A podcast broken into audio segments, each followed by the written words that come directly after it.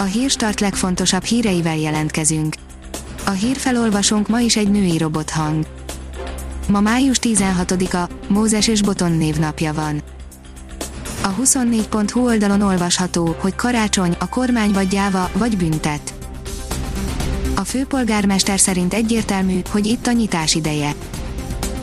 Az Index oldalon olvasható, hogy Varga Judit szerint a rendőrség tévedett, amikor rémhírterjesztés gyanújával két férfit a véleménye miatt állított elő. Az igazságügyi miniszter úgy látja, előfordul az ilyen, Varga megerősítette, javaslatot nyújt be a kormány a háznak a különleges felhatalmazás visszaadásához.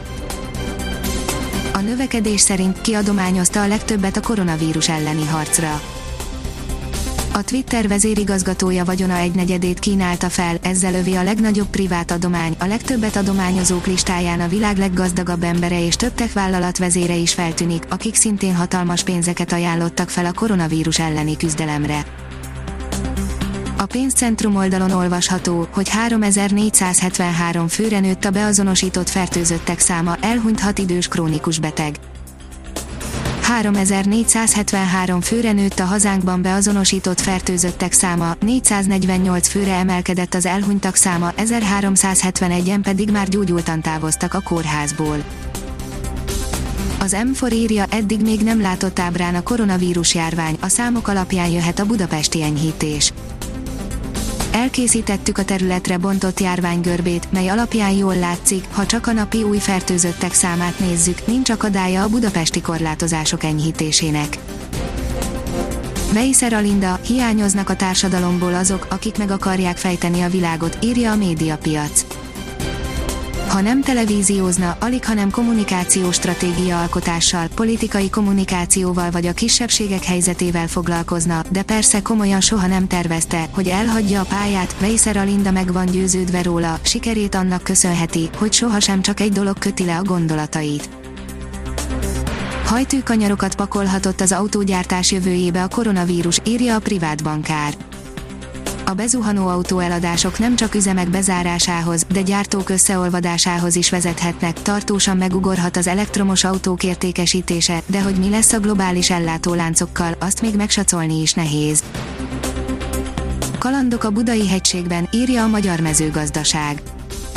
Milyen az örök erdő, hogyan köthető egymáshoz a vadcseresznye, a kakuk és a szépjuhászni állomás, miért különleges a pannongyík, mindezekre a kérdésekre is választ kaphatnak a gyerekek a Kispöfögők mesekönyv sorozat harmadik kötetéből, melyben Bendegúz és barátai a MÁV ZRT. Széchenyi hegyi gyermekvasúton kalandoznak.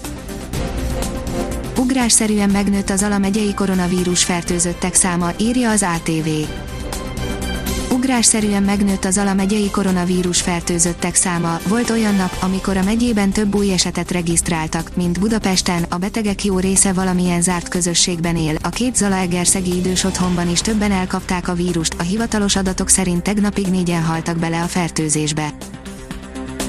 Az F1 világ szerint McLaren nem gondoltuk, hogy Fettel elérhető lesz. Zak Brown után a McLaren csapatfőnöke Andreas Seidl azt nyilatkozta, nem folytattak tárgyalásokat a négyszeres világbajnok Sebastian Vettellel arról, hogy 2021-re a brit istállóhoz szerződjön. Éjszaka ismét több helyen elered az eső, írja a kiderül. A szombat esti óráktól délnyugat felől ismét nedvesebb levegő áramlik hazánk fölé, a déli ország részben az éjszaka folyamán egyre több helyen elered az eső. Ha még több hírt szeretne hallani, kérjük, hogy látogassa meg a podcast.hírstart.hu oldalunkat, vagy keressen minket a Spotify csatornánkon. Az elhangzott hírek teljes terjedelemben elérhetőek weboldalunkon is. A hangfelolvasás nem jöhetett volna létre a Google Cloud és a Centrál Média csoport hírstart fejlesztései nélkül. A hírstart kísérleti adását hallotta, a technológiánkat folyamatosan fejlesztjük. Ha tetszett a hírblokkunk, kérjük, hogy ossza meg ismerőseivel, vagy értékelje közösségi csatornáinkon. Visszajelzése fontos számunkra. Köszönjük, hogy minket hallgatott!